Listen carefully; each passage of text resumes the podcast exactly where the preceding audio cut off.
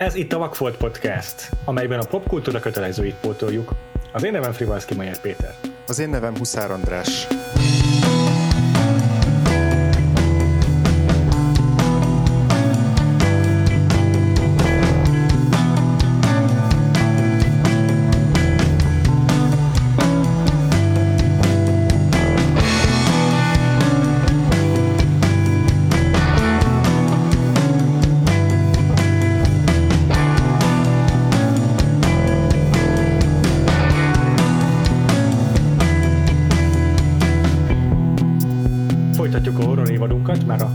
Epizódnál járunk, és 1963-ból érkeztünk meg, ahol a The Haunting, vagyis a Ház hideg szíve című filmet fogjuk megnézni, és vendéget is hívtunk az adáshoz. Itt ül velünk virtuálisan Clark Dávid. Hello, sziasztok! Szervusz, Dávid, köszönjük, hogy elfogadtad a meghívásunkat. Jó, hát örömmel. Nekem a megtiszteltetés. Tényleg. Nem, tényleg, hát horrorfilmekről beszélni bárhol, ez egy ilyen bomba jó dolog szerintem. Ja, de jó. Akkor szerintem kezdjük is ezzel. Mi a viszonyod a horrorfilmekkel? Ezt mindenképp meg akartam kérdezni tőled. Ugye tudjuk, hogy filmkritikus vagy, azért mindenféle műfajjal kényszerülsz így foglalkozni, de akkor ezek szerint is speciális a viszonyod a horrorhoz, ugye? Hát igen, tehát hogy tényleg így az évek során így úgy éreztem, hogy nincs semmi ilyen speciális területem, vagy ilyesmi, de kezdem úgy érezni, hogy a horror lesz az, vagy a horror az, amivel legszívesebben foglalkozok. De hát olyan jó, mert egyszer a Cinefesten egy kerekasztal beszélgetésen megkérdezték tőlem ugyanezt, és akkor ott kitaláltam a válaszomat, úgyhogy most elkezdem, ez egy ilyen, nem tudom, személyes anekdota és nosztalgia és visszatekintés lesz egyben, szóval, hogy nekem én a horrorral úgy találkoztam, hogy nekem apám ilyen, a klasszikus ilyen VHS korszakos arc volt, aki így este nézte az ilyen filmeket, az ilyen másolt filmeket VHS-en, mint például az Evil Dead-et, meg hasonlókat, amiket én így nem nézhettem, de általában hallgattam így a szobából, vagy a másik szobából, vagy hallottam valamit, meg így érzékeltem bele valamit, és nyilván ettől ilyen tök ilyen titokzatos, ilyen tiltott gyümölcs volt az egész horror cucc. És aztán elmentem egyszer, én Dunajvárosi vagyok, és elmentem a Dunajvárosi moziba megnézni a Rejtekhely című filmet, amire már manapság már senki nem emlékszik, maximum az, aki ilyen Jeff Goldblum filmeket akar nézni szakmányban. Az egy ilyen borzasztó ilyen Jeff Goldblumos thriller, a Brett Leonard csinálta, aki a fűnyíró embert, és hogy mit tudom, arról szól, hogy Jeff Goldblum meghal, és hogy visszajön, de hogy összekötődik az elméje egy sorozatgyilkossal. És hogy én erre a filmre elmentem ilyen 11-12 évesen, be se kellett volna engedni, de a Dunajvárosi moziról volt szó, úgyhogy nem vették olyan szigorúan a dolgokat, és hogy ebben a filmben volt egy, hogy valakinek így elvágják a torkát, így, és ezen akkora sokkot kaptam, tehát mint egy ilyen fordított Stendhal szindróma, hogy én nem egy ilyen gyönyört éreztem, hanem hogy atya úristen, mi volt ez. És akkor úgy éreztem, hogy hát én mindjárt meghalok itt, nem haltam meg, viszont ez kicsit olyan dolog volt, ami így úgy éreztem, hogy tök jó Jurassic Park is, meg minden, de hogy ezért ezek ilyen izgalmasabb dolgok, ilyen gyilkolászásokat nézni, ez szörnyen hangzik, de jó ég. Tényleg ilyen vágás 20 évek később a bíróságon valaki visszajátsza a Vakfolt Podcastot. De hogy... Ez egy ilyen 5 perc alatti felnövés történet akkor. igen. De, és ez aztán mindig is érdekelt, tehát, hogy ilyen, főleg Dunajvárosi moziban ilyen szar horrorfilmeket néztem, tehát, hogy ilyen a Sor vagy el az ilyen óriási... Atya úristen, nekem is korai élményem. Ugye, hogy ez ilyen szerintem generációs, ez a borzasztó nyilván ez a film, tehát eszembe nem jutna még egyszer megnézni, de hogy akkor így úristen, hogy mennyire jó volt, aztán volt, ilyen filmszakra jártam az eltére, filmélet szakra, és ott Varró Attila tanított horror órát. Többek között horror, meg más órák is voltak, de volt kifejezetten horror, és az egy ilyen tök jó volt, hogy ilyen akadémikus keretek között is lehetett ezzel foglalkozni. És aztán így, elvettem egy olyan nőt, aki szintén szereti a horrorfilmeket, és akkor ilyen boldog házasságban élünk, és giallókat nézünk minden, nem tudom, második héten. És egy tananyag része volt Varró Attilánál a Ház hideg szíve is? Azt hiszem nem, de hogy vagy arra az órára, vagy valami más órára én írtam belőle egy egyetemi dolgozatot. Azt hiszem volt Varró Attilánk egy remake órája is, és akkor ott összehasonlítottam a két filmet. Ójaj. Ja, csak szóval akkor láttad a 99-es változatot is. Sőt, azt láttam először, tehát hogy annyira, nyilván ez a tinikori szar horror filmnézés dolog, ez addig elment, hogy én elloptam a suliból, hogy megnézhessem a 99-es Hauntingot. Nem érte meg, egyáltalán nem érte. Jó, arról a remake-re még mindenképp akarok egy-két szót ejteni, de röviden foglaljuk össze akkor, hogy a The Hauntingról mit kell tudni, ugye a film előzményeiről. A Patreonon a kedves hallgatóink, akik támogatnak bennünket, már talán pont hallhatnak is egy adást a Shirley című filmről, ami azért aktuális, mert a The Haunting című regény, Haunting című film alapjául szolgáló regény, vagyis The Haunting of Hill House-nak a szerzője, az a Shirley Jackson, akiről ez a Shirley című film is szól. És annak az apropóján néztük meg most, vagy annak az apropóján beszéltünk róla most a Patreonon, hogy ugye most a témánk is az ő regényéből készült.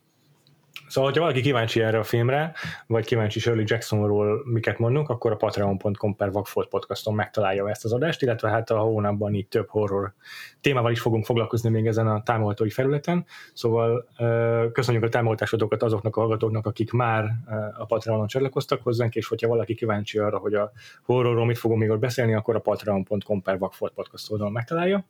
De visszatérve a témára, tehát ez egy gótikus horror így a 20. század közepéről, Shirley Jackson szerzőtől, aki nem csak ez az egy műve kacérkodott a horrorral, ellentétben a múlt heti témánkkal, amikor Henry Jamesnek a regényéből készült The Innocents-szel foglalkoztunk. Hanem Shirley Jackson az így rendesen benne volt ebben a gótikus horrorban.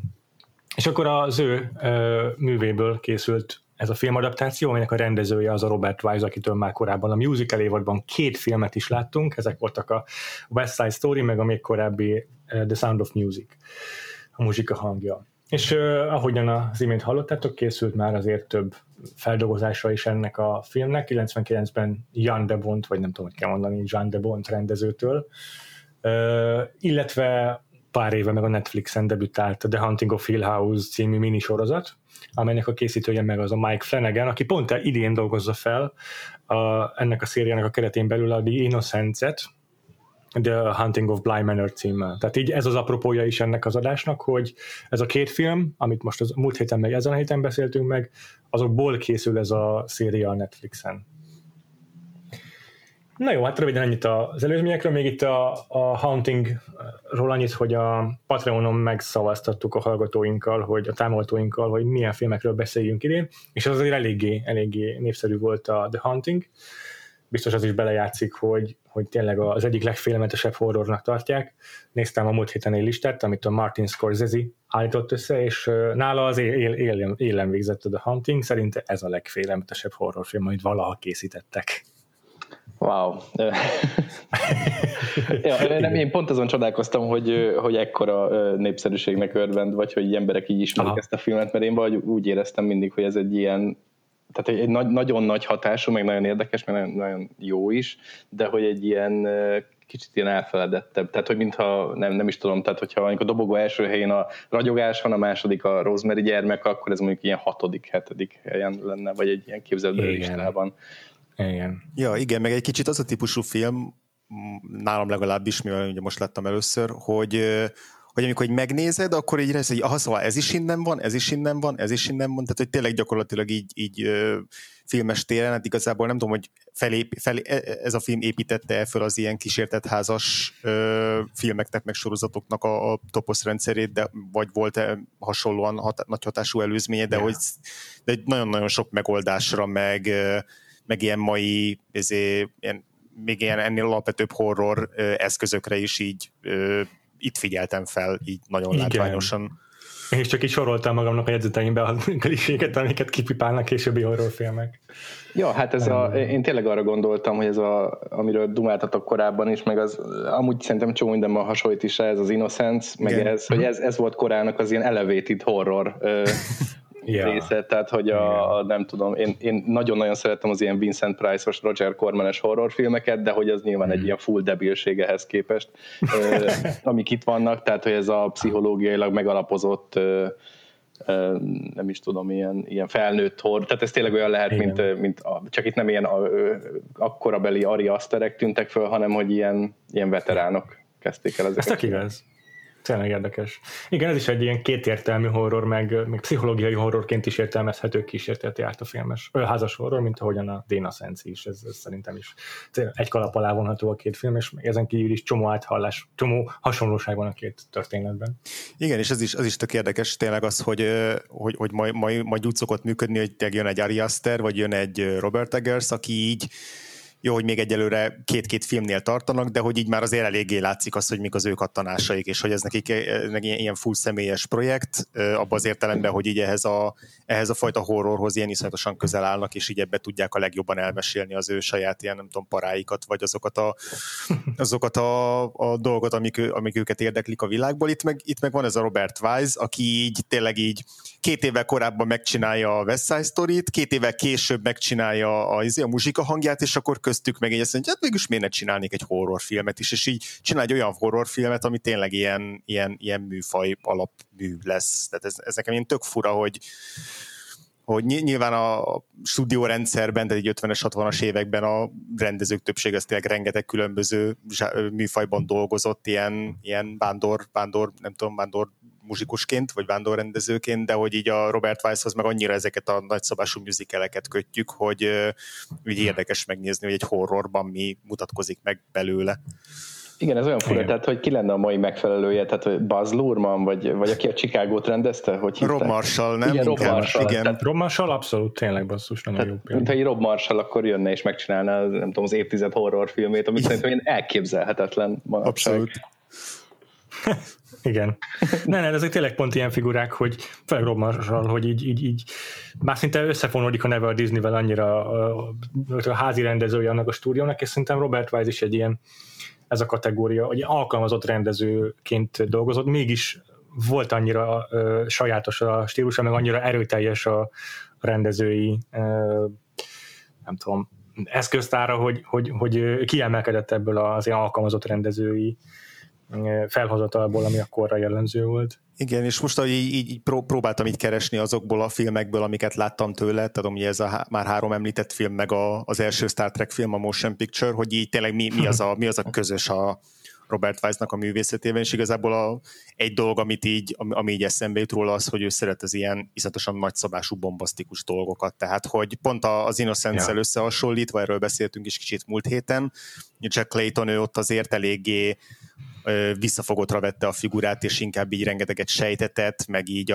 az ilyen fű alatt osonkodó rettegést próbálta érzékeltetni, ami jobban a bőrünk alá kúszik. Itt a Haunting meg abszolút ezt az ilyen Grand Guignol jellegű, ilyen hatalmas pszichológiai hadviselést képviselte, és nem tudom, én talán ebben találok így összefüggés mondjuk egy Sound of Music helikopteres nyitó jelenettel, hogy ő így minden műfajba így a létezőleg grandiózusabb nem tudom, táblatokat akarta nyitni így, ha nem is nem tudom, tematikusan, vagy így mélységében, de így látványban, vagy így nem tudom.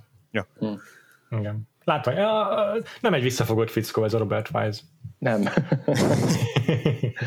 De egyébként igen, erről beszéltünk kicsit a West Side Story-nál is a Madarász Istivel, hogy milyen látványosak néha a beállításai, meg ilyen igazi kiáltványok egyes képei, olyan határozottak, meg olyan merészek, és itt se fogja magát vissza egyáltalán. Nem, itt ilyen fantasztikusan néznek ki, szerintem az ilyen, nem vagyok operatőr, tehát én csak ilyen filmelméletes csávó vagyok, szóval gondolom, hogy ilyen halszem optikaszerű képek vannak benne folyamatosan, amik ilyen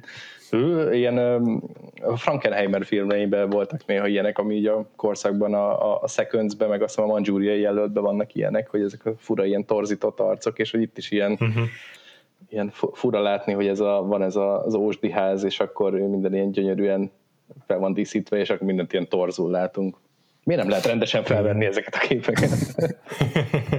Igen, mert látszik, hogy így kifejezetten próbálja a kamerát használni arra, hogy hogy megijesszen, hogy bizarrnak állítsa be ezt az épületet. Tehát amíg a múlt heti filmünkben a Jack Layton arra használta a kameráját, hogy így mindig valami szokatlan, mindig valami ilyen egy megborult dolgot mutasson, hogy nem teljesen kiegyenlítettek a képek, meg nem teljesen stimmel a beállítás, meg sok a sötét része a felvételeknek, addig Robert Wise-nál nem ez a fajta ilyen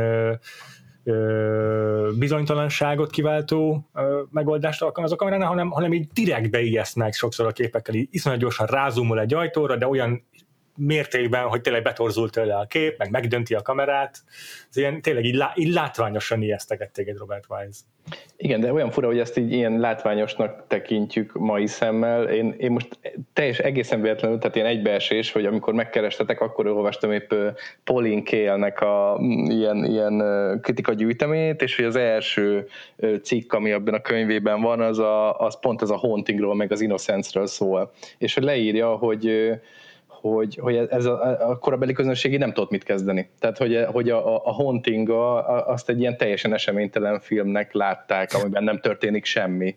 És hogy a Kaelnek az elmélete, hogy a Robert Wise az például vissza akart. Tehát, hogy ez a 60-as években ez egy ilyen ósdi műfaj, az ilyen szellemház. Tehát, hogy mintha ezt a 30-as években így kimaxolták volna. Wow. Tehát, nem tudom, a James Whale is csinált ilyen filmet, meg nem. Tehát, hogy az akkori cucc lett volna, meg ilyen Lugosi Bélás, meg ilyesmi, és hogy az ilyen West Side Story után Robert Wise biztos úgy érezte, hogy valami egyszerűt csinál, valami egyszerű földhöz ragadtabb dolgot, amit nem kell annyi izé, csak hogy éppen a közönség abszolút nem volt vevő rá. Tehát azt hiszem a Haunting az valamennyire így meg is bukott, tehát hogy pénzügyileg nem is volt sikeres talán, és hogy tehát tényleg az, hogy az akkori közönségnek ez mondjuk az It Comes at Night volt, vagy nem tudom, vagy valamilyen dolog, amitől szerintem teljesen mást vártak, de hogy igen, tehát hogy a mai szemmel nézve meg ez van, hogy egy ilyen borzasztóan hatásvadász valami, ami szerintem tökre működik, de hogy akkor ez, tehát nem ezt akarták az emberek, vagy nem ezt várták, amikor egy ilyen szellemházas filmre bementek. Igen, az IMDb nem igazán részletezi azt, hogy mennyi volt a bevétele a filmnek, és szerintem nem is pontosak az adatok, mert azt írja a kumulatív világszintű bevételre, hogy $742. Ja, igen, látom. Hát lehet, hogy akkor még centekbe került az ügy. Valami szerintem ott hiányzik az adatokból, de egyébként igen, én is azt láttam, hogy a korabeli közönségnél annyira nem aratott az osztatlan sikert. Se a The Innocents, se a The Haunting. Ja.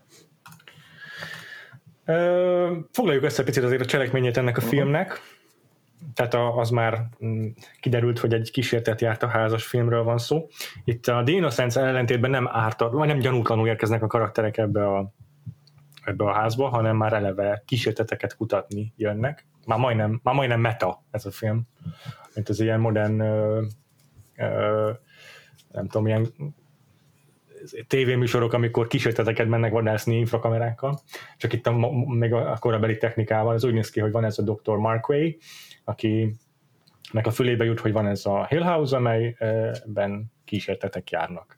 És akkor összeszed egy olyan csapatot, akiknek van valamiféle fogékonyságuk, vagy remélt, vagy vélt fogékonyságuk ilyen természetfeletti dolgok iránt, és velük együtt beköltözik ebbe a Hill House-ba, hogy dokumentálják az ott tevékenykedő természetfelettit. És az egyik szereplő ezek között ebben a válogatott társaságban az Eleanor Lance, aki Julie Harris játszik, akivel azt hiszem, mi találkoztunk András az Édentől keletre. Aha, igen, amire tökre nem emlékeztem, csak amikor utólag megnéztem a filmográfiáját, igen. Pedig ott is beszéltünk róla, hogy még egy ilyen szárnyait bontogató method actor volt abban a filmben. És akkor a másik szereplő meg a West Side Story-ból ismerős a hallgatóinknak, meg nekünk is, aki a Riffet játszotta, abban a filmben ő a Russ Tamblyn, aki Luke Andersont játsza. Meg hát a Twin Peaks-ből. Hát biztosan a Twin Peaks-ből. Nyilván. Igen, nem mehetünk el a Twin Peaks mellett, ha én vagyok bárhol vendég, sajnálom. Semmiképp se kerüljük meg. És még egy harmadik kiemelkedő szereplője van a filmnek, ez a Theodora, Theodora, akit meg Claire Bloom játszik. Ja, igen, és ez az alapfelütés egyébként, ez a négy ember beköltözik a házba, hogy ott lebuktassa a kísérleteket, vagy rögzítse a kísérleteket, ez így annyira Scooby-Doo-s. Ja. Nagyon. Igen. Annyira beugrott az, hogy ez a film a Scooby-Doo-nak a pszichológiailag... Két lány, két fiú. Pszichológiailag terhelt változata. Tehát, hogy mi lenne, hogyha Scooby-Doo-nak a karakterei ténylegesen a sokadik ilyen kísértett üldözés után már így a sokszoros traumától szenvedve próbálnának kilábalni az aktuális helyzetükből. Igen, miután Velma, nem tudom, a halálos beteg anyját ápolta 10 évig, és nem tudom, Fred valamit örökölt, ilyen rengeteget, és hát mégis van is egy szellemkutya, aki azt hiszem rohangál a filmben, amit is sosem látunk, szóval szegény Scooby, ezt már nem érte meg. Igen, hát csak az emléke van, az emléke járja a folyosókat. Egyébként Russ Tamblyn is simán megfelel a segének, mielőtt még felfedezte volna a kanabis. Igen, amíg szép jövő előtt áll. De egyébként tök vicces, hogy elvileg tényleg azért mennek oda ebbe a házba, hogy kutassák itt az eredményeket, és hogy ebből én azt gondolnám, hogy ez úgy fog kinézni, mint a Poltergeistban, vagy valamiben, hogy ilyen potmétereket tekergetnek, ehhez képest minden este egy kérdőívet ki kell tölteniük. Ez a tudományos munka, hogy teste, jön a Mark Wade doki, és akkor mondja azt, hogy tessék, ezt legyen szíves, töltse ki. Így, hát jó. Igen, meg hogy amikor így megérkeznek, akkor ott állnak a gyerekszoba előtt, és akkor így mindannyian tudják, hogy így az a legparább hely így az egész épületben, és azért jönnek ide, hogy a legparább dolgokat felfedezzék, és akkor így megbeszéljük, hogy jó, akkor ezt így mellőzzük, ezt a helyszínt. Ez túl veszélyes.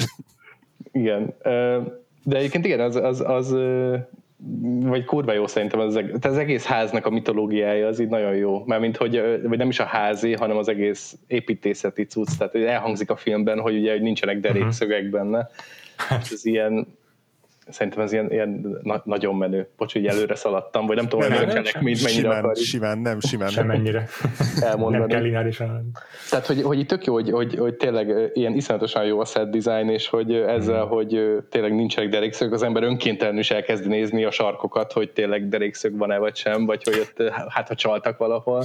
És ráadásul minden egyes belső térén nagyon durván fel van díszítve, plusz még én nem tudom, nem emlékszem, hogy más filmben ilyen hangsúlyos lett volna, hogy ez a kandallók fölött vannak ezek a tükrök, amik igen. Kicsit így meg vannak dőlve. Olyan jó, meg közben így mutogatok egy ilyen podcastban.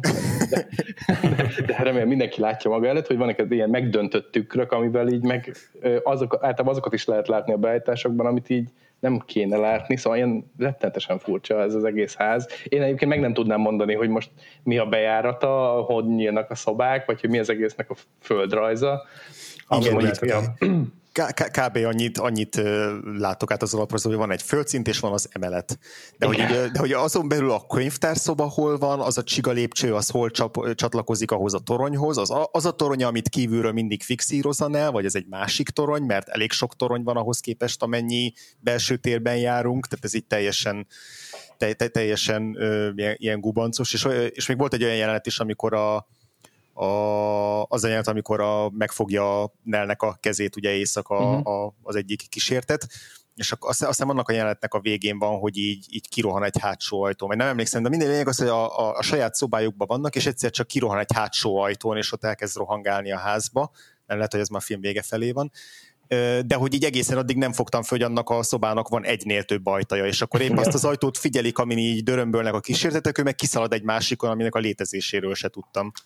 Igen, hogy az van, hogy mert az elején ugye beköltözik, tehát akkor van egy kicsit egy ilyen expozíciós része, hogy ő most így felmegy a lépcsőn, meg nem tudom, megijed magától a tükörben, és egyébként kétszer megijed Nell a filmben saját magától, remélem figyeltétek.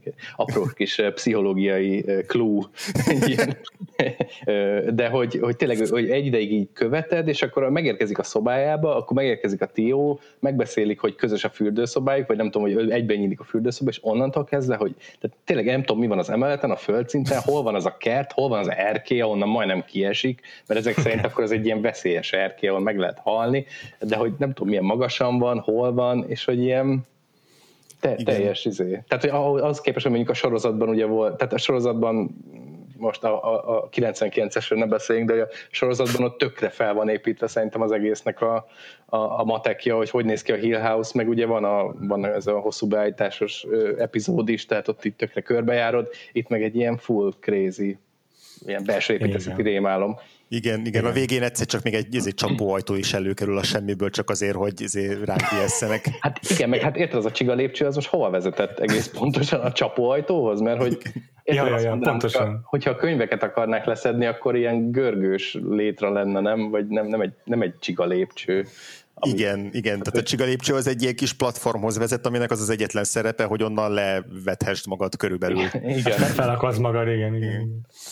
Tényleg. De ez megint csak persze a Robert Wise nem túl árnyalt vizuális történetmesélésére szerintem tökéletes jellemző. De még el is hangzik a filmben, hogy ez a nem ismert tartomány. Ja. Rá is játszanak erre, hogy itt most el kell veszni, tehát itt esze ágában sincs Wise-nak egy geográfiát megteremteni, hogy értse a néző, mikor hol van. Igen, szerintem is van ebben is a irónia, meg abban is, amikor így végül belépnek először a gyerekszobába, és akkor így, ugye akkor érkezik meg egy új szereplő, a Mark Raynek a felesége, aki így kb. Ez az ilyen tiszta hülyék vagytok attitűdöt képviseli a kísértett vadászokhoz képest, és akkor ő így besétál a szobába, és akkor ott megállapítják, hogy úristen, ennél gicsesebb rokokó szobát még az életben nem láttak. Tehát, hogy ilyen ők szereplők is fontosan megállapítják azt, hogy ez a ház, ez így nonsens. Vagy legalábbis többször említést tesznek róla szerintem. Így van. Igen. Az ilyen nem túl árnyalt történetmeséléssel kapcsolatban bírtam ezeket azóta, bocsánat, hogy itt a babasír háttérben, akik azóta klisévé vált motivumokat, mikor megjelenik a háznál Eleanor, és akkor ott a rossz arcú házmester, és így nem is akarja ott látni a környéken. Aztán meg benyit a házba, ahol meg ott a rossz arcú házmesternek a még rossz arcú felesége. Igen. És akkor így óvainti, hogy itt ahogyan a múlt héten a Herceg Zsófit idéztük, in the countryside no one can hear you scream. És így majdnem szó szerint tényleg ez hangzik el, meg így a Theodora is, aki később érkezik, mondja konkrétan ezeket a szavakat, hogy no one can hear you if you scream in the night. Igen, és az zseniális ez a karakter, hogy így először tényleg így ez az ilyen creepy házvezetőnő, és utána mindahányszor visszatér és elkezdi ugyanazt a monológot lenyomni, egyre röhelyesebb az, hogy itt tényleg szóról szóra betanulta ezt. Igen, ez annyira Scooby-Doo, hogy már vártam, mikor veszi le a maszkot. Hát tényleg ez a mondás, hogy a történelme ismétli önmagát, először tragédiaként, másodszor komédiaként, vagy nem tudom, vagy lehet, hogy két szólásmondást keverek, de hogy... De ez így jó, igen. Igen, és akkor még hozzácsapnám a komédia hármas szabályát is, mert igen. Ő is ugye háromszor tolja le ezt a kis műsorszámát, és akkor először ijesztő, másodszor már így annál már így befejezi helyette a mondatot, és akkor harmadszor meg nem is hagyják, hogy elmondja, hogy mikor szolgálja fel az ebédet. Igen. És akkor beszéljünk, tehát itt a kísértet járt a háznak, így az alapját azt szolgálja, hogy itt ez a Crane család birtokolta a Hill House-t, és sokan oda vesztek, többek között az Abigail Crane, aki egy vénasszonyként, ilyen spinsterként, ez a vénlányként öregedett itt meg. És az ideérkezők meg a maguk pszichológiai gondjaival érkeznek, főként igazából Eleanor, és akkor szerintem beleismertünk picit a pszichológiai horror részébe, mert habár nem tudom, az ijesztésekről még akarunk-e beszélni Robert Wise-nak magáról a horror hatáskeltéséről? Én visszamennék még így a ház múltjához, mert hogy nem csak, hogy most így belém csapott, hogy tulajdonképpen mi is a ház tragikus múltja, tehát hogy valaki meghal egy balesetben odafele menet, valaki öregen meghal, és egy valaki felakasztja magát. Meg volt egy első felesége ennek a Crane-nek, és ő leesett a lépcsőn. Ja, oké. És nem tudják, hogy hogyan. Vagy ez a második. Szóval van egy-két ilyen megmagyarázhatatlan haláleset, és az elején ugye egy ilyen montázsban ezeket összefoglalják. Hát igen, az Abigail Crane-ről, a vénasszonyról nem sok mindent derül ki, csak az, hogy öregen elviselhetetlen volt, és csapkodta a falat a botjával. Igen, és ugye emiatt lesz öngyilkos tehát emiatt akasztja föl magát egy ilyen... hogy hívják ezt, ilyen caretaker. Igen, ez az ápoló. Igen. Egyébként ezt majd később még kifejtem, hogy itt a novella, vagy a regény hogyan tér el ettől. Ja, de hogy ez elvileg nagyon egyértelműen ugye a Nellnek, meg az ő anyjának az elbeszélt történetének a párhuzama, tehát hogy igazából szerintem az, hogy a ház milyen, az, vagy hogy mennyire para, az sokkal inkább elősegíti ez a nyitó narráció, amikor így azt mondják, hogy a 90 éve létezett, még 90 évig létezik, és hogy maga a gonosz, meg hogy ez a ház él. Tehát, hogy az úgy nekem jobban megadta azt az alaphangulatot, hogy így maga a ház az így bekebelezi azt, akit kiszemel magának, mint az, hogy a konkrét korábbi ott lakók kísértgetnek majd. Tehát, hogy kvázi így mindegy is, hogy kik azok, akik kísértenek, és ugye igazából végig nem is látjuk a kísérteteket egyszer se. Tehát nem tudjuk, hogy most mindannyian ott laknak még, vagy csak néhányan, de hogy ez igazából nem is számít, mert így maga a ház az, ami így az iszonyat, és akkor nekem a szereplők tényleg inkább arra azt a célt szolgálják, hogy így rögtön össze tudjuk kötnie a Nellnek a saját sztoriát az átkopogó anyukával, hogy akkor nekünk is tökre az elején világos legyen, hogy így gyakorlatilag valószínűleg semmi esélye arra, hogy innen elszabaduljon. Ja, egyébként ez nagyon jó nyitó narráció, mert ugye aztán végül az kiderül, hogy az a Mark Raynek a pitch-e gyakorlatilag a ház tulajdonosának, nem? Mm-hmm. Tehát, hogy elmondja, hogy ezért szeretné ezt a vizsgálatot, vagy hogy kapja meg, vagy valami, ha jól emlékszem, van egy ilyen. Igen, és szerintem végig iszonyú jó a narrációnak a használata ebbe a filmben, mert az elején a Mark Raynek a narrációja az egy ilyen, tényleg ez a kalandor, akinek ez az egész egy élvezet. Tehát amikor elmeséli, hogy a Hugh Crane az egy hajó balesetben halt meg, és így hozzátesz, hogy marvelous. Tehát hogy ez a világ legjobb dolga, hogy itt ennyi creepy haláleset történt. És egy tök más aztán a Nellnek a narrációjának a stílusa, ami meg végig ez a teljesen beszorongó, teljesen neurotikus és én azért ezzel kapcsolatban akartam benneteket kérdezni, hogy igényeltétek ennek a narrációját? Nekem nagyon jól jött. Nem azért, mert hogy pont tehát azt a fajta narrációt szeretem, ami nem arról szól, hogy így elmeséli azt, amit a képen látunk, hanem hogy így bevisz minket a szereplőnek a fejébe, és szerintem tök sokat segített abban a narrációja, hogy így mi is átvegyük ezt az ilyen spirálszerű gondolkodást, ami rá jellemző. Igen, én is rajongó vagyok ennek a fajta narrációnak, tehát például a Dűnében én nagyon bírom ezt, amit mindenki utál, de hogy szerintem most tök jó, hogy megállnak így mozdulatlanul, és akkor így halljuk a gondolataikat. Mondjuk ez kicsit ilyen videójátékos, de mindegy. De hogy szerintem igen, és hogy ugye van egy ilyen tök furcsa hatás ebben a filmben, hogy egyre jobban a Nell-lel kéne azonosulnunk. Pont azért, mert az ő gondolatait halljuk, meg az ő szemszögét látjuk sokszor, viszont nyilván az van, hogy egyre nagyobb nonsens, amiket ő művel, vagy amik történnek vele, vagy hát gondolja, hogy történnek vele. És ez egy ilyen, tehát, hogy nem is tudom, nem is az van, hogy félsz a főhős miatt, vagy óvni szeretnéd, hanem inkább ilyen szánalom van benned, vagy legalábbis bennem az volt, hogy igen. Tényleg egy ilyen full szerencsétlen nő, akivel kiszúrt az élet, feltehetőleg leszbikus, és nem tud róla, és vagy nem tudom, vagy ilyen furcsa, ilyen szexuális problémái is vannak, és akkor még így halljuk a gondolatait is, és senki nem hisz neki, hát nem csodálom, hogy neki megy egy fának a végén. Spoiler. Igen, szóval, hogy így egy idő után, vagy sokszor szerintem tök idegesítő is, bár igazából mindegyik szereplő tud idegesítő lenni a film során. Az nekem nagyon tetszik, hogy az elején még ilyen, nem tudom, ilyen cozy a csoportdinamika, úgy tűnik, hogy igazából így mindenki így tök jobban van a másikkal, meg majd így jól összemelegednek különböző konstellációkba, és aztán így egy idő után meg mindenkiből előjönnek a tücskék, és elkezdik így szivatni egymást, meg főleg a Theonak, meg a Nellnek a viszonya érdekes ebből a szempontból. Tehát, hogy így mindannyian sokkal ilyen, nem tudom, tücskésebb karakterekké válnak, mint ahogy azt az elején így feltételeztem volna. És ja, igen, az tényleg érdekes, hogy ugye a Nell-lel mennyire nehéz, vagy mennyire könnyű együtt menni, mert a Julie Harris is tényleg annyira metodban nyomja ezt a teljes idegösszeomlást, amivel így, nem tudom, ijesztő együtt végigmenni. Tehát, hogy az a gondolat, hogy ő így menekülne innen, de közben igazából azt gondolja, hogy ő ide tartozik, és itt találja meg először vagy itt találja meg végre azt az ilyen mérgező békét, amit így korábban, vagy amit így elvesztett, vagy amit így nem talált meg. Szóval, hogy ez egy nagyon-nagyon bonyolult, és nem tudom, ijesztő pszichológiai állapot, amiben ő van benne.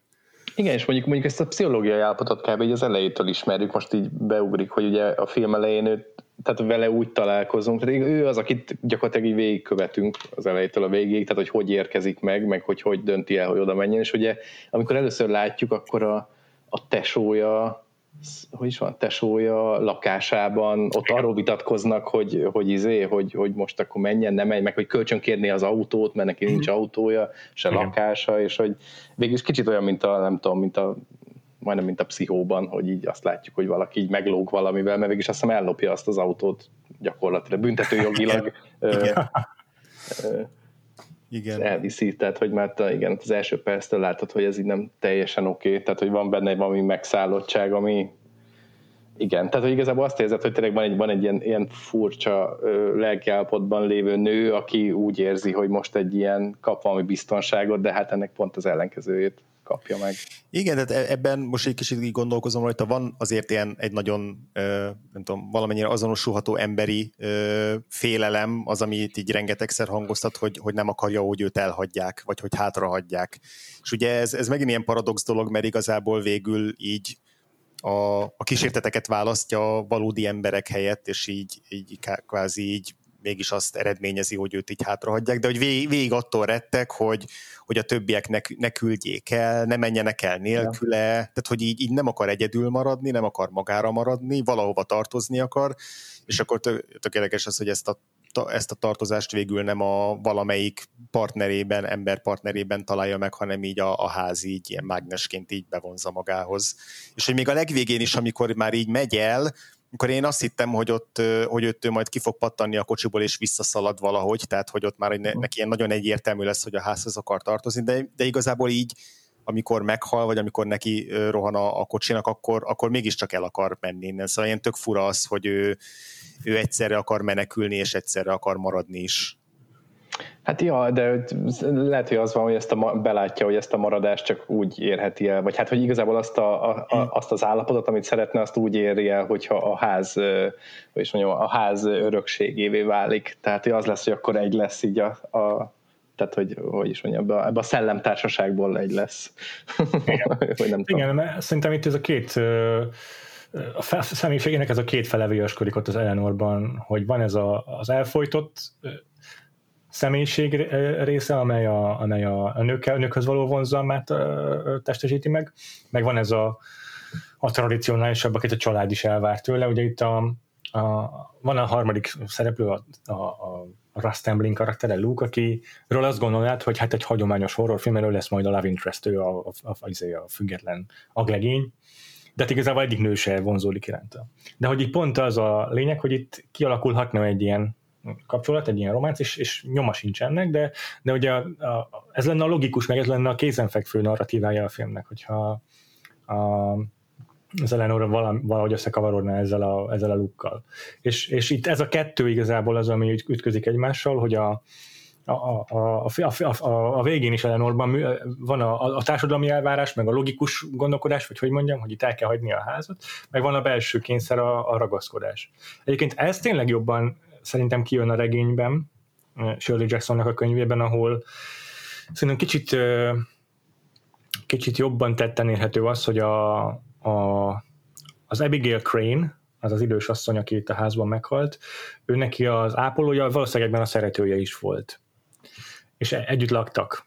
És akkor az Abigail Crane-nek a rokona, aki megörökölte a házat, az így ellenezte ezt az egészet, mert azt tudott arról, vagy hát sejtette, hogy itt nem csak ápolói szerepet tölt be ez a nő, aki felakasztja magát, és ezért avatkozik be itt az Abigail Crane-nek az ápolásában, vagy azt hiszem, hogy ő teszi tönkre ezt a kapcsolatot végül ott a könyvben. És akkor az, hogy itt Abigail Crane így meghal, és volt egy ilyen titka, az így egyben azt is sugallja, hogy ennek a háznak van egy ilyen kapcsolata az ilyen szexuális elfojtásokkal, meg az ilyen társadalmi normáktól eltérő szexuális orientációval. És főleg ugye a gótikus horror, tehát a maga idejében ez pláne jellemző volt. És a lényeg, hogy amikor Eleanor megérkezik, és rendelkezik ezekkel a szexuális elfojtásokkal, akkor még inkább otthon érzi magát ebben a házban, ahol ezek a titkok már eleve jelen vannak. Tehát a filmen kicsit kevésbé explicit ez a kapcsolat a ház meg Eleanor között, a könyv ez kicsit egy fokkal jobban értelmezhető így. Igen, itt ebben a filmben a Nellnél sokkal inkább az anyjához fűződő viszonya az, ami így, meg az abból származó bűntudata az, ami így nálam meghatározta a karakterének igen. a pszichológiáját, és hogy ugyan elhangzik, hogy ugye, amíg otthon lakott ápolóként, vagy ilyen gondozóként, addig gyakorlatilag nem volt szerelmi élete, meg semmilyen magánélete, tehát hogy ez benne van a filmben, és ugye amit nem mondtunk még, hogy a Markway is így, a Dr. Markway is egy idő után elkezd így csapni neki a szelet, meg ja, köztünk is valami így kezdene kialakulni, de hogy főleg pont a múlt heti The Innocents-el összevetve, ahol meg nagyon-nagyon hangsúlyos és nagyon egyértelmű volt az, hogy a Debra Carr-nak a szexuális elfojtásai manifestálódnak ott a kisráchoz való kapcsolatában. De ehhez képest a Nell karakterénél nálam ez kevésbé domináns, és sokkal inkább csak egy ilyen, nem tudom, érdekes plusz szín volt az, hogy például a Theo az egy ilyen kvázi ki nem mondva, de eléggé egyértelműen jelezve ez egy leszbikus karakter. Tehát ez inkább egy ilyen plusz, és a többi szereplőhöz ad hozzá, és nem annyira a Nellnek a viszonyulásához. Nem tudom, értitek-e? Értem. Meg szerintem az van, hogy tényleg itt kialakul igazából nem a Russ Tamblyn-nel, mert a Russ Tamblyn karaktere szerintem az egész film során csak itt sétál a folyosókon, és iszik, és semmi más nem csinál. Igen, és egyszer meglepődik a végén, hogy hoppá, tényleg vannak kísértetek. Igen, és de hogy tényleg, tehát hogy klasszik ilyen viccelődős figura, de hogy a másik háromnál meg tényleg kialakul egy ilyen furcsa, nem is szerelmi háromszög, hanem ilyen gondozási, irítségi háromszög. Tehát, hogy valahogy az, vagy nem is gondozás, hanem ilyen figyelem. Tehát látszik, hogy olyan, mintha néha, most az vagy nem, konkrétumokra már nem emlékszem, de hogy olyan, mintha egy kicsit így a Markway figyelméért így harcolnának, és hogy a Theo is ilyen ellenségesebb lesz, meg az Eleanor is ellenségesebb lesz, amikor valaki tehát a másikra figyel. Igen, ez tök igaz. Én azt inkább úgy értelmeztem amúgy, hogy Theo szeretné megkaparintani Eleanort, Eleanor meg ugye ellenkezik, mert hogy saját elfojtott vágyainak mond ellent. Uh-huh. És Theo ezért mérgeső rá, ezért alakul ki ez az ellenségesség közöttük. Uh-huh. Meg az nagyon jó pillanat, amikor mondják, hogy megjött a felesége Dr. Marknek, és hogy tehát ő házas? Kérdezi így Eleanor, amit mi az elejétől fogva nyilván tudunk, de hogy ő nem, és hogy neki ez egy olyan dolog, hogy wow, hát akkor minek csapja itt a szelet. Igen, az egy nagyon szép ilyen pillanat a filmen belül, főleg, hogy annyira hozzászoktunk addigra, hogy itt van ez a négy szereplő, meg esetleg a Dudley-ék, hogy így én egyáltalán nem számítottam rá, hogy így random megérkezik majd valaki, aki még így fontos lesz. Ja, az fura is volt egy kicsi. A könyvben amúgy szintén megjelenik új karakter, de nem a Markway felesége, hanem két, nem tudom, alkalmazottja a háznak, vagy valami ilyesmi. Jó, de még itt a Theoval kapcsolatban szerintem azért nem csak utalgatás van arra, hogy ő nőkhöz vonzódik, hanem van ez a párbeszéd, amikor már tényleg ellenségesebben, vagy éppen van egy ilyen ellenséges periódusa a viszonyoknak Eleanorra, amikor fejéhez vágja a Theo Eleanornak először, hogy milyen ártatlan ez az Eleanor. Itt megint csak az Innocence filmhez kapcsolódhatunk, mert ugyanaz az oka a kettőjük ártatlanságának. A Debra Carr karakter azért volt olyan naív, meg ártatlan abban a filmben, mert a háztartás, amiben felnőtt, az így elzárta minden, ilyen burokban nőtt fel, és akkor itt az Eleanor ugyanúgy burokban nőtt fel, és van egy ilyen naív ártatlansága. Ezt a fejéhez vágja itt Theo, amire Eleanor azzal válaszol a Theonak, hogy te meg a természet hibája vagy. Igen, tehát szerintem az a legdirektebb utalás erre, vagy a legdirektebb ilyen clue, hogy itt miről van szó, de egyébként már korábban is, tehát a két nőnek a közös jeleneteiből, ahogy a Claire Bloom viselkedik, ahogy flörtöl vele, megint viselkedik, az így nagyon, nagyon egyértelművé teszi, meg eleve, most ez lehet, hogy inkább csak egy ilyen rejtett kód a film részéről, de hogy az öltözködésük is annyira más, hogy az is valahogy így azt jelzi, hogy a Theo egyrészt modernebb valaki, meg önálló, meg függetlenebb valaki, de hogy lehet, hogy a ruhatára is valahogy ezt volt hivatott, nem tudom, jelezni a közönség felé. Igen, meg aztán van is egy ilyen párbeszéd, hogy kérdezi, hogy van-e neki párja, vagy hogy van-e, vagy házas-e, vagy valami, és hogy úgy, tehát ilyen nem nélkül válaszol. Igen, tehát, igen, nem, igen. Nem azt mondja, hogy my man, vagy valami, hanem hogy ilyen... Ilyen nagyon sokat mondó pillantással, igen. Igen, a könyvben szobatársaként emlegetés, ott se terül ki a neme a párjának, a Fiónak. Egyébként én nagyon bírtam végig a Theo karakterét, még azzal együtt is, hogy tényleg a film második felére már kifejezetten szemétláda, de hogy nagyon, egyrészt nagyon menő karakter, megint van, nagyon menő beszólásai vannak, tehát a egyik első beszélgetésben, amikor így szóba kerül a Nellnek az anyja, és hogy nemrég halt meg, és akkor így aztán mondja a Nell, vagy röviden összefoglalja, hogy milyen volt az anyjával való kapcsolatuk, és akkor azt válaszolja neki a Theo, hogy jó, akkor most nem fogom azt mondani, hogy sajnálom. Mm. Tehát, hogy így nem tudom, ilyen ja, jó. Itt egy picit hadd hozzam szóba, ha már Eleanorról meg Theodoráról beszélünk, a Shirley című filmet. Tudom, Dávid, hogy te is láttad, majd kíváncsi, hogy mit mondasz róla, de azért tartom relevánsnak most, mert ugye abban a filmben is a fiktív Shirley Jackson szexuális vonzalmat táplál az odaérkező másik női szereplő iránt, és ott is tök hasonló, hogy a Theo ebben a filmben ilyen bohém, valamennyire misztikus karakter, és így ráérez Eleanornak az ilyen kis titkaira, meg így rá is kérdez konkrétan, hogy ő tehet-e az anya haláláról, vagy így valahogyan így megvádolja ez. Igen. És a Shirley című filmben meg a Shirley Jackson vájkalódik így a Rose magánéletében, és azonnal felfedi, hogy ő terhes, tehát így anélkül, hogy bármikor is utalást tett volna arra, hogy Rose terhes, ő már rögtön levágja, és még így világá is kürtöli. És aztán ugye közben tehát van egy ilyen ellenségeskedő, egy ilyen csípkelődő viszony közöttük, de mégiscsak kialakul egy szexuális vonzalom. Úgyhogy nagyon érdekes, hogy a Shirley bár tök fiktív történet, de így próbál egy ilyen narratívát teremteni arra, hogy a Shirley Jacksonnak honnan van az ihletése, ezek például a Haunting of Hill House történetéhez. Igen, és a CEO az abszolút így manipulálni kezd azokkal az információkkal, amiket szerez a Nellről. Tehát, hogy nem csak arról, hogy ki ismeri az összes gyengeségét, meg az összes szorongását, meg az összes ilyen defektjét a Nellnek, és akkor az elején még ilyen tök támogatónak tűnik, meg így azt is lehet hinni, hogy majd ilyen tök jó barátnők Igen. lesznek, és aztán onnantól kezdve, hogy így beüt nála mondjuk a féltékenység, akár csak ilyen hatalmi pozícióból, hogy akkor most már a Mark Way gondoskodik a Nellről, és nem ő, ahogy mondtad, Péter. Hogy onnantól kezdve viszont nagyon durván elkezdi kihasználni azt, hogy tudja manipulálni a Nellt az ilyen félelmei alapján. Ja. Ezt amúgy Dávid mondta. Jaj, bocsi, igen. Nem baj. Nem baj, jó, így is úgyis jó gondolat volt. Nekem úgy hogy tetszett a film, Dávid, a Shirley? A Shirley? Én az van, hogy én már ebbe az egész formába egy kicsit belefáradtam, vagy hogy nem is a formába, szóval én...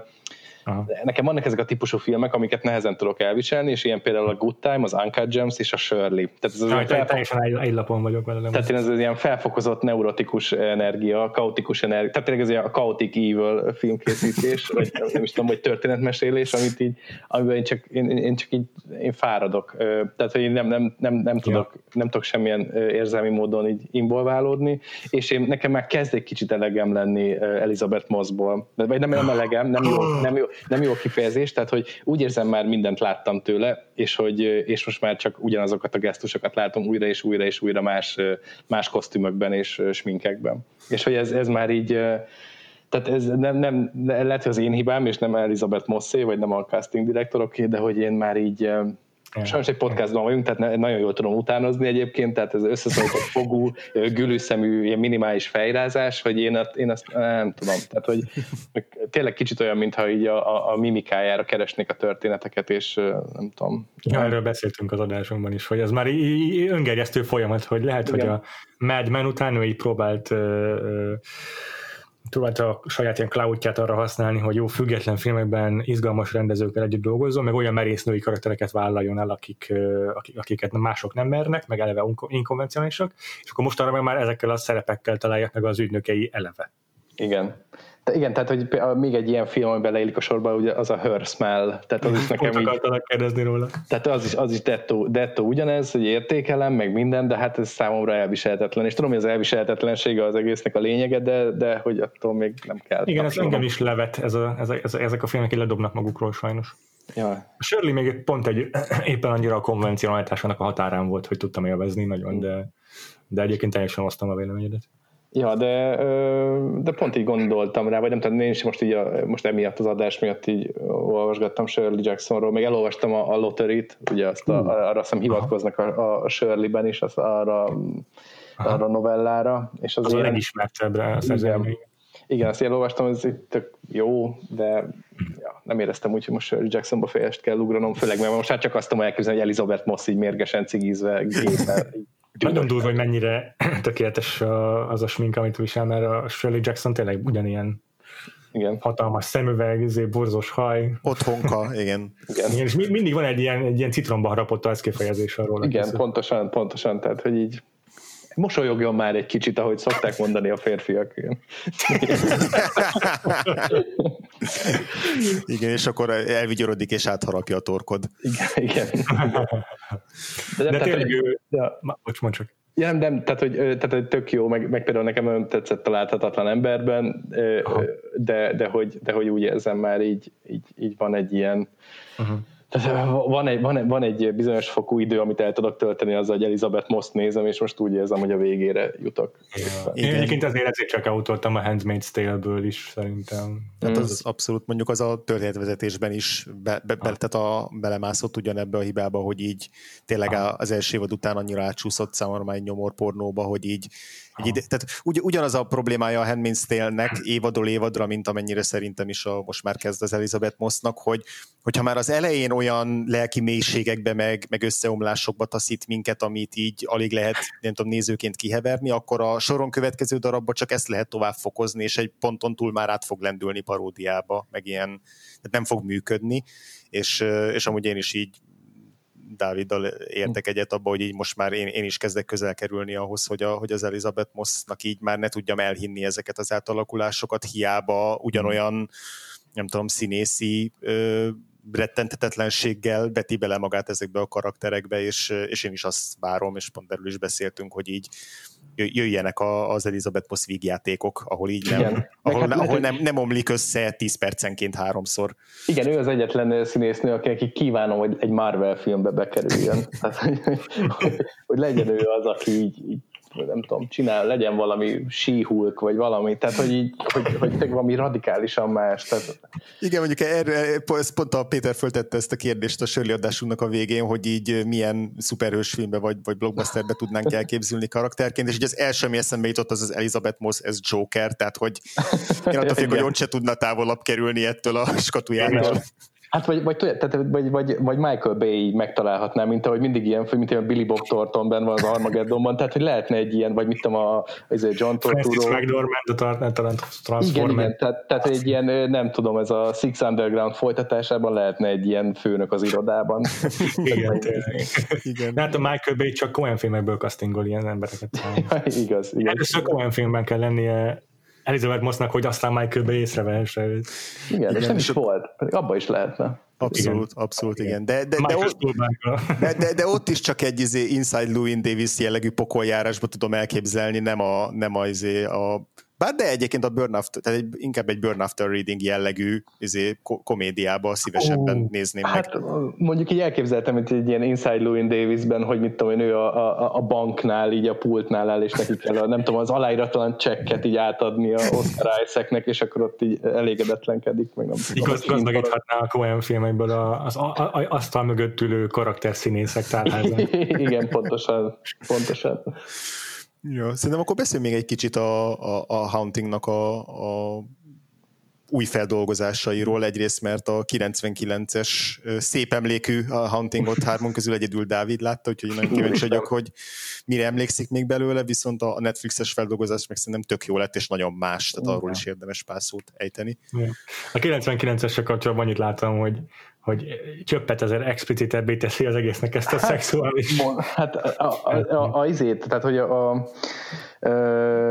hogy mondjam, tehát az eredetiben, tehát hogy szerintem kb. Egy ilyen nagyon látványos jelenet van, vagy ilyen nagyon látványos paranormális jelenet, az amikor ugye az ajtón próbál bejönni a valami, és így elkezd meghajolni az ajtón, ami szerintem egy kurva jó effekt, az mai szemben is iszonyatosan jól néz ki. Ja. És hogy tényleg azt még, tehát nyilván nem CGI-vel csinálták, még nem, tehát hogy csináltak valami hajlítható ajtót, nem tudom. Igen, biztos valami gyurma vagy a gumi, vagy nem.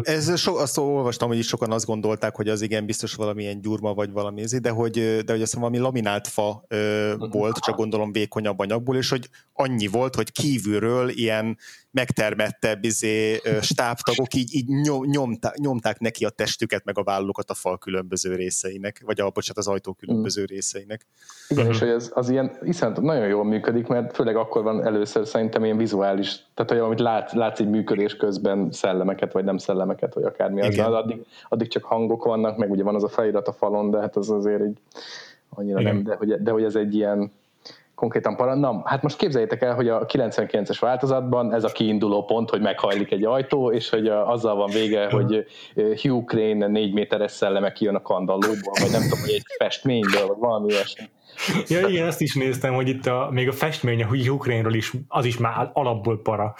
Igen, tehát ott ja, csak annyi, hogy ebbe a filmbe ugye rengetegszer mutatja a kamera ezeket a különböző kis szobrokat, meg ilyen a lépcsőnek az alján az ilyen kis szobordíszeket, és hogy mindig úgy rajta marad a kamera pár másodperccel tovább, hogy így én mindig azt hittem, hogy na most fog megmozdulni a szobor, és tökre respekt a 63-as Huntingnak, hogy nem mozdult meg egyszer se egyik szobor se. Igen, ez nagyon dicséretes egyébként, hogy tényleg az utolsó másodpercig nincs, tehát hogy semmi, tehát a kétértelműség szerintem végig fennmarad. Igen. Tehát, hogy az még hiába ilyen hatalmas nagy kozmikus egybeesés, hogy ott hal meg az Eleanor, ahol ugye a, nem tudom, Hugh Crane felesége talán. Ja, igen. Az balesetben, de hogy igen, pont ott van egy gödör az úton, amit azóta se javítottak ki. Igen, pontosan egy több százados kátyú, nem tudom, évtizedes kátyú, de hogy még akkor, tehát hogy akkor sem fedi fel így a kártyáit, vagy nem tudom, tehát nincs az, hogy... Tehát nekem egyik ilyen kedvencem az ilyen szellemházas témában a nagyon hasonló című House on Haunted Hill, de az eredeti, amit most így, lehet, hogy elszpoilerezek, bocsánat. Ugye ennek volt remake-je is később Jeffrey Rush-sal, ugye amikor a 99-es Haunting kijött. De mindegy, és ott az van, hogy az egy ilyen szellemkastélyos film, és a film végén kiderül, hogy az egészet csak Vincent Price rendezte meg, hogy nem tudom, szívinfarktust kapjon a felesége, vagy valami ilyesmi. De ez egy Scooby-Doo epizód? Abszolút egy Scooby-Doo epizód, viszont semmi nincs megmagyarázva, tehát hogy a filmben konkrétan vannak olyan szellemes jelenetek, hogy jön egy szellem, bejön egy ablakon, és kimegy egy ablakon kívül, és nincs ez megmagyarázva, hogy építettünk egy ilyen csörlőrendszert, vagy valami, hanem nem, hát azt én csináltam, kész. De ilyen semmi, és hogy de mindegy, ezért értékelem, hogy ez a haunting szerintem ilyen tök egyedülállóként így tökre fenntartja ezt, hogy igen, még a feleségnek ezt az elkótorgását is úgy magyarázzák meg a végén, hogy így azt lehet hinni, hogy egyrészt, hogy ez is a ház műve, hogy ugye direkt elzárta előle az összes olyan ajtót, hogy ne találjon vissza a többiekhez, de ugyanakkor mégis van egy ilyen fizikai magyarázata annak, hogy ő miért tűnik föl, meg miért tűnik el. Igen, meg hát ugye mindig ez ugye ezt is a derékszögek hiánya mellett mindig felhozzák, hogy az összes ajtót ugye úgy tervezték meg, hogy becsukódjanak, mert mindegyik ferde, tehát folyamatosan húzat van, meg mit tudom én, tehát hogy ilyen mindkét olvasat létezik egyszerre, amit tényleg elég érdekes. Na már most a 99-esben egyetlen egy olvasat létezik, hogy többek között Owen Wilsonra ráesik egy csillár, meg ott a házat átalakul, meg mit tudom én, és a végén tényleg egy ilyen kaszás leples szörny, vagy ilyen megjelenik. Nem is egy ilyen szellem. Ez egyetlen, amire emlékszem az egészből. Sajnálom. Mert ez nem az a film, amit az utóbbi 21 évben szívesen újra néztem volna. Hiába próbálta a több, nem tudom, kereskedelmi csatorna is rám tukmálni azóta, de hogy így nem. Ez tényleg ez a totális ilyen félreértés, vagy nem is félreértés, csak hogy így, hát tudjátok, milyen volt az ezredforduló stílusa, hát pont olyanban készült egy ilyen szellemfilm. Igen. Sloki horror. Igen, tehát hogy tényleg ez a ordít, meg hangos, meg tényleg Jan de Bont. Nem tudom. És mit szóltok a Netflixes változathoz, ami azt hiszem tavaly előtti? Én csak annyit mondanék, hogy tehát én nagyon kevésszer ijedek meg igazán, Wow. Tehát, mert mindig, tehát szerintem nincs olyan film, ami igazán meg tud lepni ilyen riogatásokkal, és itt ebben a sorozatban volt először olyan, hogy így felordítottam itthon. Tehát, hogy annyira megijedtem, hogy konkrétan így ilyen sokkot kaptam. Azt elmondjam, melyik volt, mert szerintem úgy ki tudjátok találni, hogyha láttátok. Igen, én is emlékszem, ráadásul azt úgy néztem, hogy annyira nem is érdekelt a sorozat, úgyhogy így kiraktam tableten a konyhapultra, miközben hagymát pucoltam meg ilyen, tehát így fél szemmel néztem az egész évadot, és nekem is volt, amikor annyira be tudott szépontani, hogy beszartam rajta. Ja. Tehát, hogy ez én Twitteren, most abszolút ilyen középkorú rádiózás, tehát most próbálok elmagyarázni egy mémet, ez fog történni. Tehát Twitteren volt ez a mém, hogy a House on Haunted Hill sorozatnak ugye két fokozata van, az egyik fotó egy ilyen síró ember volt, a másik pedig egy ilyen őrülten ordító, zilált ember, tehát hogy tényleg ez a sorozatban vagy az van, hogy sírsz, vagy pedig összeszarod magad. Tehát én ezt ilyen óriási ilyen Mike Flanagan rajongó vagyok, és hogy nekem ez egy ilyen tényleg ez kurva jó volt. Nagyon jó volt szerintem. Aha. Nekem nagyon tetszett. Igen, nekem óriási meglepetés volt, mert hogy én mivel eléggé horror verziós vagyok, ezért így a Flanagant annyira nem ismertem korábbról, meg ezt a sorozatot sem akartam alapvetően bepróbálni, csak aztán már annyian dicsérték, hogy ez tényleg így sose volt még ennyire para, meg ennyire ijesztő, hogy akkor gondoltam, hogy akkor ez ilyen minőségi, meg volt ez a kvázi egy snittes, vagy ilyen hosszú snittes epizód, ami úgy izgatott, hogy akkor azért néztem meg, és hát ott abszolút bevált az, ami így az idei horror évadunknak az egyik tétje, hogy vajon melyik filmnél fogok először előre tekerni az ijesztő részig, hogy utána visszatekerjek, és úgy már a félelem és feszültség nélkül nézze meg az adott jelenetet, Szóval, hogy a Netflix sorozatban elég rendszeresen, tehát hogy beletekertem, és egy nem tudom, 45 perces epizód az olyan 1 óra 15 perc volt, míg végignéztem körülbelül, de hogy iszonyú hatásos volt, és nekem a karakterformálás is annyira tetszett benne, tehát a sírós része az, hogy ezt a családot, meg a családtagoknak a különböző traumáit hogyan ábrázolják, meg a házhoz való viszonyukat, tehát a sorozat Belinnel azt szerintem egy iszonyú erős karakter lett, és az epizód, ami ráfókuszál valahol az évad közepetáján, az egy ilyen teljes csúcspont. Igen. Úgyhogy, nem is nagyon bírtam azt az epizódot. Egyébként igen, teljesen újraértelmezi az egész sztorit, nem sokat, inkább csak inspirálódik a Shirley Jackson könyvből. Tehát így mindenki akit most a filmben szereplőket megneveztünk, az a család tagjává válik, így a Luke, Eleanor, meg a Theo is, és mindenki a Crane familiának lesz a tagja, meg mit tudom én, új szereplőket is kitalál, van egy Shirley Crane, aki pont véletlenül Shirley Crane nevet kapja, és teljesen új kontextust ad a történetnek, mint hogyha ez az előzménye lenne ennek a filmnek, csak hogy még a filmnek, vagy a háznak a kísértet járt a házzal vállását is megmagyarázza, de ugyanakkor meg ugyan már a visszatérő családtagok élményeit is feldolgozza, szóval nagyon-nagyon újraértem az egészet. Igen, és tök jól átadja azt is, amit egyébként a 63-as film is, ezt az érzést, hogy így ez nem tud szabadulni, meg hogyha a ház kiszemel téged, akkor így magához fog láncolni. Tehát ez a sorozatban is annyira jól kijött, hogy így sőt, még talán egy fokkal jobban is kijött pont azáltal, hogy ez a család ez ott átélt már egy borzalmat, és utána sok-sok évvel később még ennek a traumáit nyögik, de még így is egyszerűen nem tudnak távol maradni, és egy idő után vissza fogja őket húzni, miközben tudják, hogy a vesztükbe rohannak, szóval hogy ennek az ilyen fatalista, vagy ilyen predestinált ilyen borzongás az szerintem nagyon jól működött, meg az talán ez a legjobb ebben az egész Hillhouse-os kísértett sztoriban. Ez a legjobb elem. Ja, meg szerintem nagyon jó, hogy az egészet Mike Flanagan rendezte, tehát tényleg egy ilyen egységes, azt hiszem, hogy ő írja. Mindegyik részt, igen. Igen, tehát hogy egy ilyen egységes vízió az egész, amitől egy ilyen percig sem tér el, és hogy tényleg ez, hogy én az ő munkásságában nagyon szeretem, hogy nagyon kevés ilyen jumpscare van, nagyon kevés ilyen sok hatás, de hogy ahogyha van, akkor az Tehát ja, kiérdemeltek azok a jumpscare-ek. Igen, abszolút kiérdemeltek. Tehát az az egy rész, amiről felordítottam, az volt, amikor azt hiszem Tio, vagy nem is tudom, ki vitatkoznak a kocsiban, és ugye azt hiszem Nell szellem egy a hátsó ülésről így beleordít az egészbe. Igen. És hogy tényleg ott, tehát az egy ilyen fantasztikus. Tehát, hogy összeér a két szála ennek a sorozatnak, hogy tényleg, hogy annyira egy ilyen érzelmes beszélgetésben annyira beleéled magad, és aztán beszarsz tőle. Aha.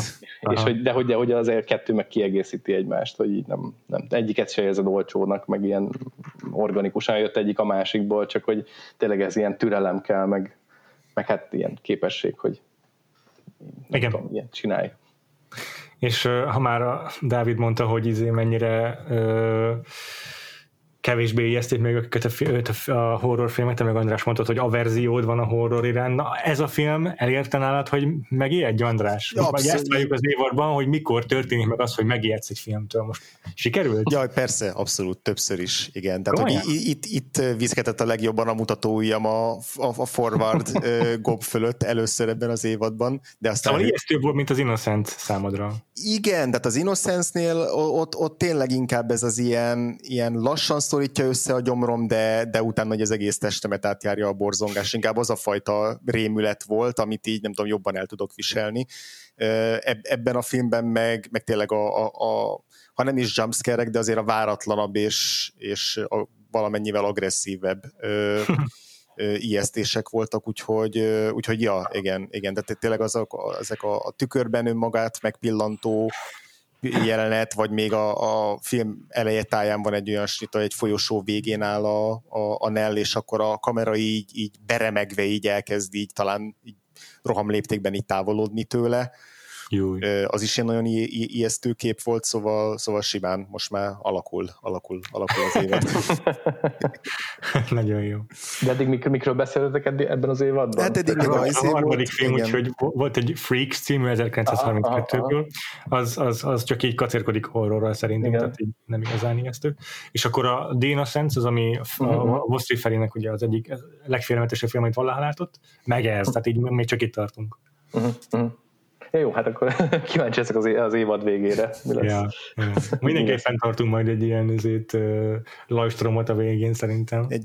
Kell majd egy ilyen terápiás ülés a végén. Átbeszéljük és feldolgozzuk a látottat. Jövőre csak Ghibli stúdiófilmeket nézünk. Az egy jó lenne. Kivéve a Grave of the Fireflies, de arról szerencsére már volt adásunk. Igen. Azt képzeld, hogyha kitalálnánk, hogy jó, akkor Ghibli filmekkel kisimítjük az idegeinket, melyikkel kezdjük? Hát legyen ez a Szent János bogaras, az olyan cukinak tűnik. Hát vagy a feltámad a szél, vagy micsoda, ahol nem tudom, a halálos beteg repülő tervező. Ja. Igen, hát azt kéne tényleg egy ilyen wholesome évadot, tehát hogy nem tudom, én ajánlom, hogy egy évadon keresztül beszélgessétek a Straight Story-ról. Ez tök jó ötlet. Egy Lynch horror, egy wholesome Lynch. Hát igen, azt kéne egy váltogatni, tehát mit tudom, hogy ezután meg nem tudom, beszéltek az angol, aki dombra ment föl, de hegyről jött. Igen. Horror a maga nemében. Ja, vagy egy évadon keresztül újra nézzük a Paddingtont és a Paddington 2-t. Igen. Ez tök jó ötlet. Igen, csak a bábszínházba meghívni vendégeket, hogy mit gondolnak róla. Tényleg. Még a Shirley Jackson annyit akartam mondani, hogy tényleg így még viaskodik vele még az irodalom történet is, hogy kánonnak számít-e, vagy ő egy ilyen zsánerszerző, és akkor beváskatójázva abba a kategóriába. Még így zajlik ez a diskurzus vele kapcsolatban, viszont a modern horror szerzők meg tényleg fontos előképüknek tekintik. Stephen King meg is nevezi őt, magát a Haunting of Hill House-t is, mint az egyik legjobb horror regényt a 20. századból. És hát itt muszáj is kiemelnem kicsit a ragyogást, mert az Innocence-nél is szóba jött, de szerintem itt meg aztán már pláne tetten érhetőek a párhuzamok, hogy bekerül ez a Eleanor ebbe a házba, és a rabjává válik, és így gyakorlatilag itt érzi magát inkább otthon, és bele is hal ebbe a ragaszkodásba, amit a ház rá így terhel. Igen. Igen, egyértelműek ezek az ihletések, egyre inkább a Kingnél. Ja, én még azt akartam csak így ilyen utolsó lábjegyzetként megemlíteni, vagy ilyen, még ilyen maradékként, hogy egyébként tök jó poénok vannak a Hauntingban. Így szerintem a párbeszédekben egy csomószor nagyon, nagyon jó ilyen szellemes szövegeket adnak a szereplők szájába. Így egyet írtam csak föl, amikor először jelenik meg az ajtó túloldalán a kis dörömbölő, koporászó kísértet, és próbál benyitni a két nőhöz, és akkor ott frászt kapnak. És aztán miután túlélik azt az éjszakát, és akkor bemegy hozzájuk a két faszi, akkor ott valamit mond nekik az egyik csávó arról, hogy nem is látszik semmi külsérelmi nyom ezen az ajtón, és akkor már így átlendül az ijedelem így a hisztérikus röhögésbe, és akkor azt mondja el, hogy jaj, milyen kedvesek ezek a kísértetek, hogy nem rongálták meg a faintarviát az ajtón, azt hiszem egy tök vicces mondat. Igen, meg nekem az nem annyira poén, csak egy ilyen dolog, amin elgondolkodtam utólag most, hogy így ugye van az a rész, hogy olyan Nell ilyen tök hisztérikusan beszél arról, mi történt előző éjszaka, és akkor a Tio így elkezdi baszogatni, hogy de hát, hogy nem tudom miért így van a hajad, meg miért nem tudom, hogy nézel ki, és akkor így felháborodik ezen, és akkor mondja a doki, hogy de hát ezt csak azért csinálja, hogy megnyugodj, vagy nem megnyugodj, hanem hogy kizökkenj, hogy felidegesítsen, hogy ne féljél, és így mondom, mennyire jó taktika ez vajon, tehát így felbosszantani ilyen személyes dolgokat, csak azért ne féljen szellemektől. Ez jó kérdés, ezzel én is elgondolkodtam, igen. És akkor ez így el is van rendezve, hogy jaj, de jó fej ez a Tió, hogy így gondol a lelki békémre. Azzal, hogy felidegesít, igen. Igen. Egyébként én kevésbé ijedtem meg a The Hauntingon, mint a The Innocentsen. Nekem ezek a flashy rendezői megoldások egy kicsit túltolakodóak voltak. Én arra emlékszem, az Innocentset szinte nem olyan rég, kb. 2 vagy 3 éve láttam először, és hogy az egy ilyen nagyon szép film, vagy ilyen nagyon, tehát ez ilyen csodálatos, ezek a crossfade-ek, vagy mi ezek a cross dissolve, vagy hogy hívják ezeket az áttűnések, tehát, és ezektől ilyen tényleg ilyen elégikus, furcsa hangulatba kerülsz, a Hauntingnál meg ilyen, tényleg csak egy ilyen nagy opresszió az egész, vagy ilyen borzasztó érzés, de igen. De hogy én mondjuk a Hauntingon én annyira nem tudok megijedni, ilyen kényelmetlenül érezni magam annál többször. Tehát hogy szerintem az amikor a Nell álmodik, és ott a falban látja a dolgot, vagy nem látja, vagy nem tudja, tehát az nagyon jó. Tehát ez nagyon iszonyatosan hatásos, de ja.